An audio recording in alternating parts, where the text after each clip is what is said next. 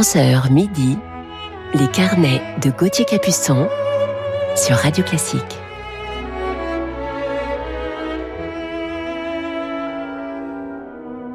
Bonjour à toutes et à tous et bon réveil en musique. En ce dimanche matin du 19 décembre, il est 11h et Noël approche à grands pas. J'espère que tout est prêt pour ces fêtes qui arrivent. Je vous parlerai ce matin en deuxième partie d'émission d'un immense maestro et musicien néerlandais, mais commençons tout de suite cette matinée en musique avec Frédéric Chopin.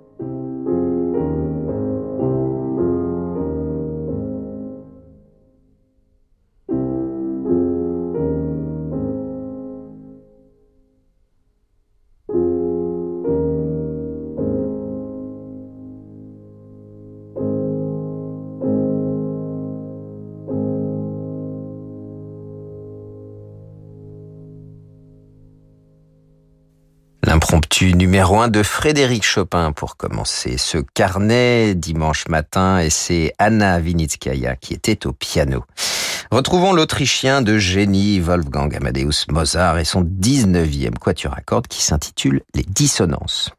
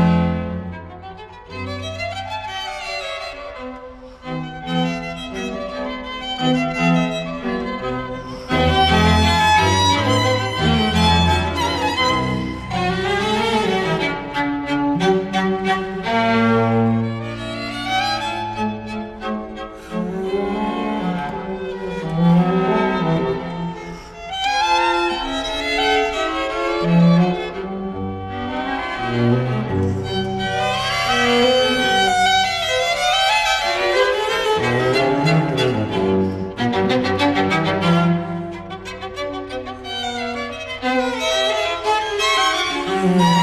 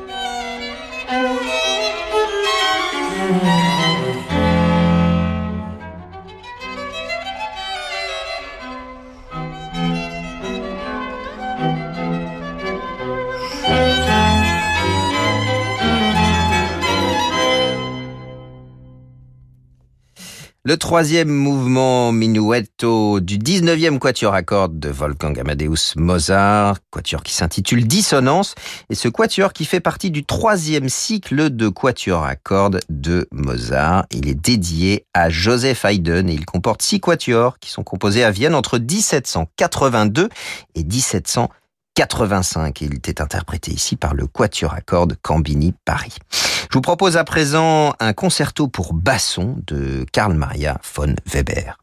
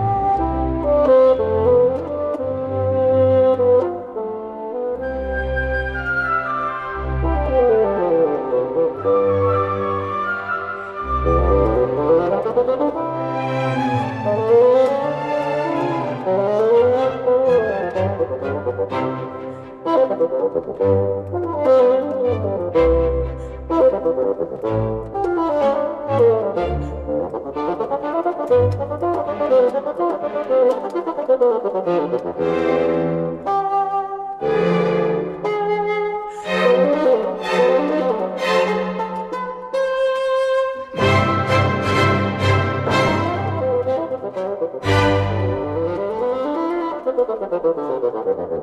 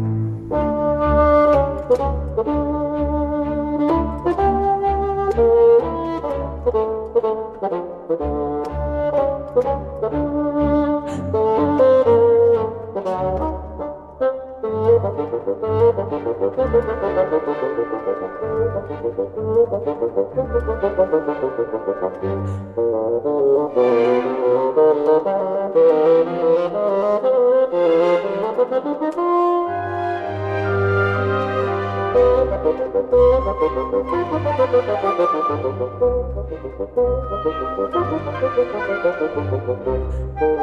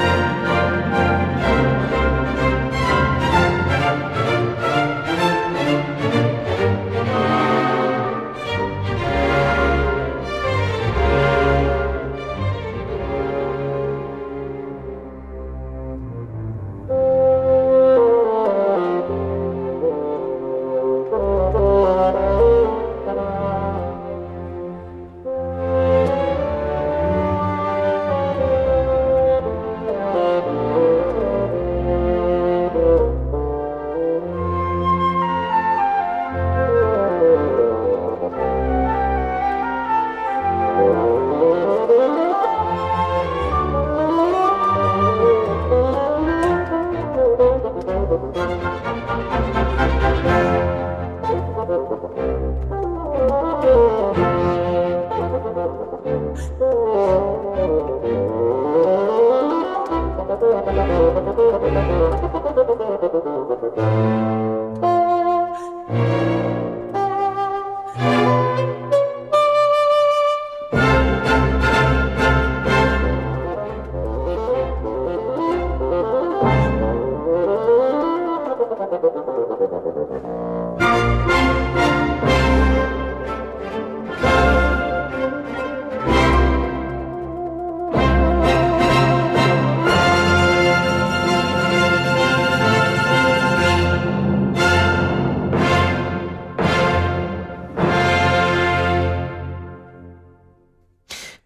Premier mouvement Allegro non troppo de ce concerto pour basson et orchestre de Karl Maria von Weber, il a été composé en 1811 et créé la même année à Munich en Allemagne, interprété ici par la bassoniste Karen Geoghegan.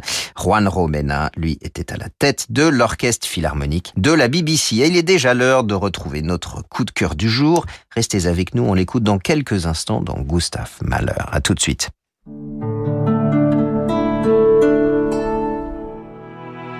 Les crises que traversent le Liban, l'Irak, l'Arménie et la Syrie laissent des milliers de familles dans une situation de pauvreté extrême.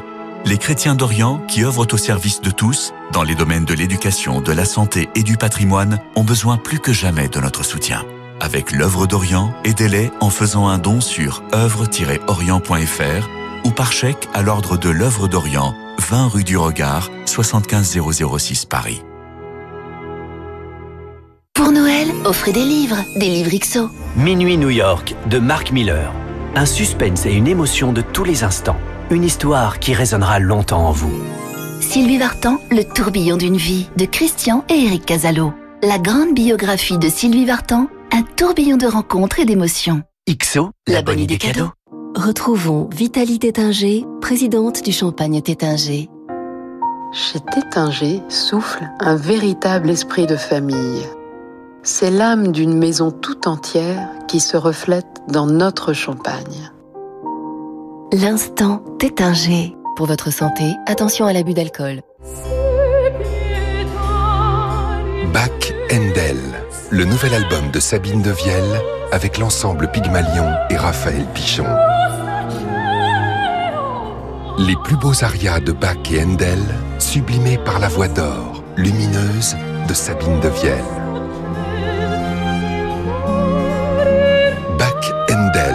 De Sabine Devielle, une nouveauté Erato disponible dans toutes les FNAC et en écoute sur Deezer.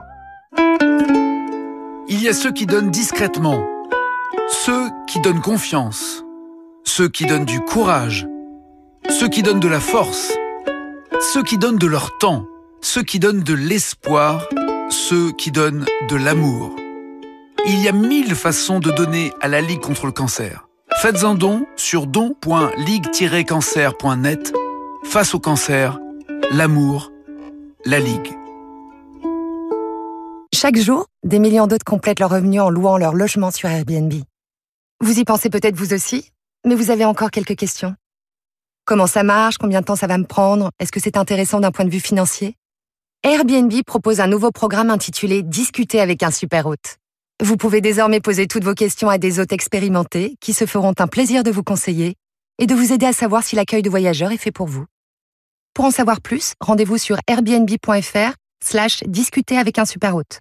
Au bord d'un canal de Londres, un jeune homme est retrouvé mort, sauvagement assassiné.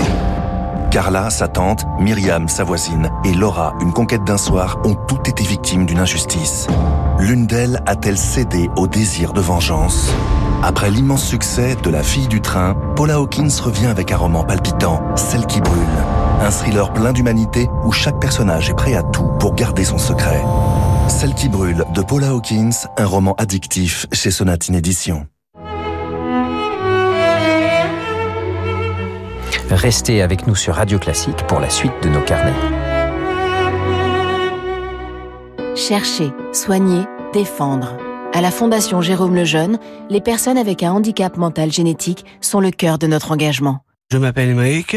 J'entends un traitement grâce à la recherche. Les personnes comme moi pourront mieux parler et comprendre. Le directeur de la Fondation, Thierry de la Ville-Jégu, vous adresse un message. Nos programmes de recherche franchissent des étapes clés. Pour les faire avancer plus vite et ainsi améliorer la vie des personnes comme Emmerich, faites un don sur fondationlejeune.org. Jusqu'à midi, les carnets de Gauthier Capuçon sur Radio Classique.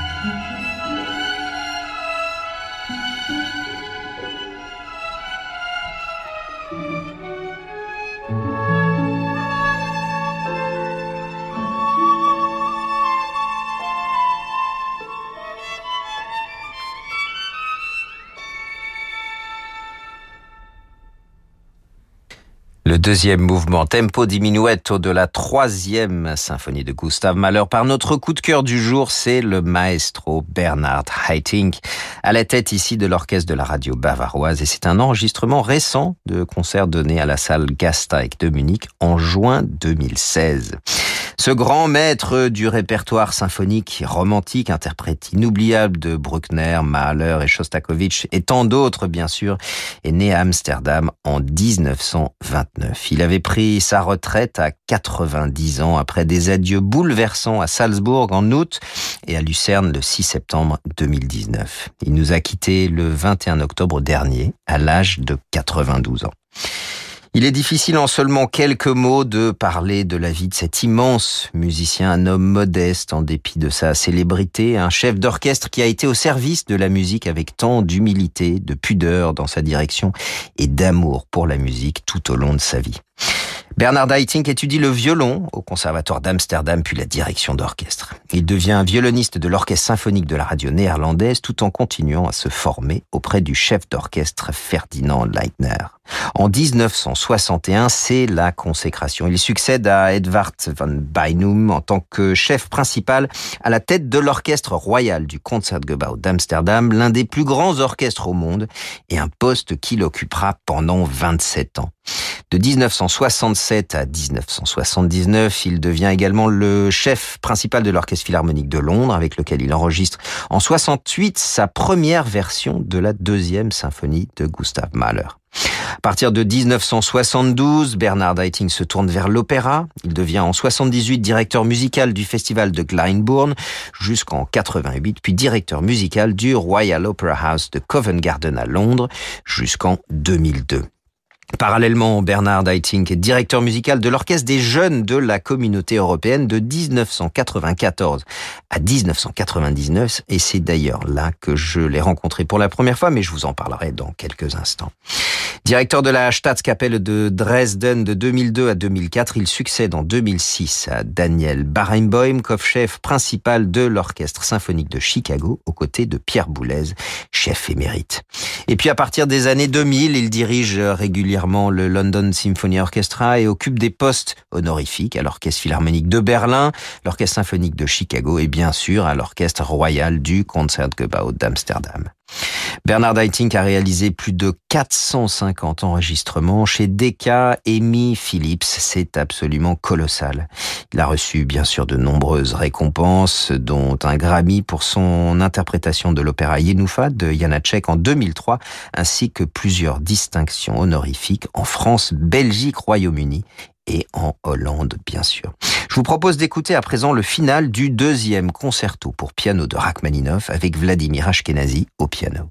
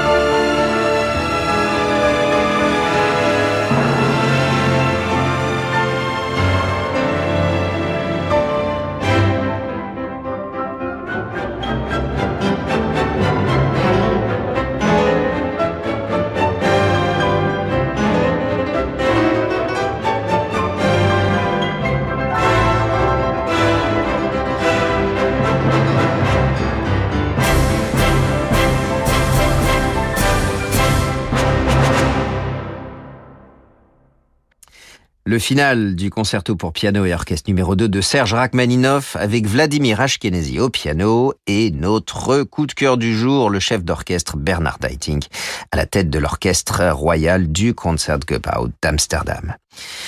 Haitink était un géant de la musique, un homme d'une grande discrétion et j'ai eu l'immense privilège de le rencontrer tout jeune lorsque j'avais 15 ans donc et que je participais pour la première fois à l'orchestre des jeunes de la communauté européenne.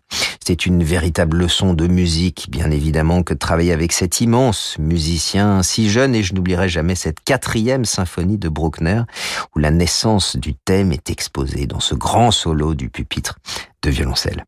Et puis, presque 20 ans plus tard, il fait appel à moi pour interpréter le concerto de Schumann qu'il avait enregistré jadis avec mon maître Heinrich Schiff. Quel cadeau de la vie d'avoir pu mûrir ce concerto sous sa direction ces dernières années jusqu'à ce jour où nous l'enregistrons avec l'orchestre de chambre d'Europe qu'il adorait, avec qui il collaborait régulièrement ces dix dernières années.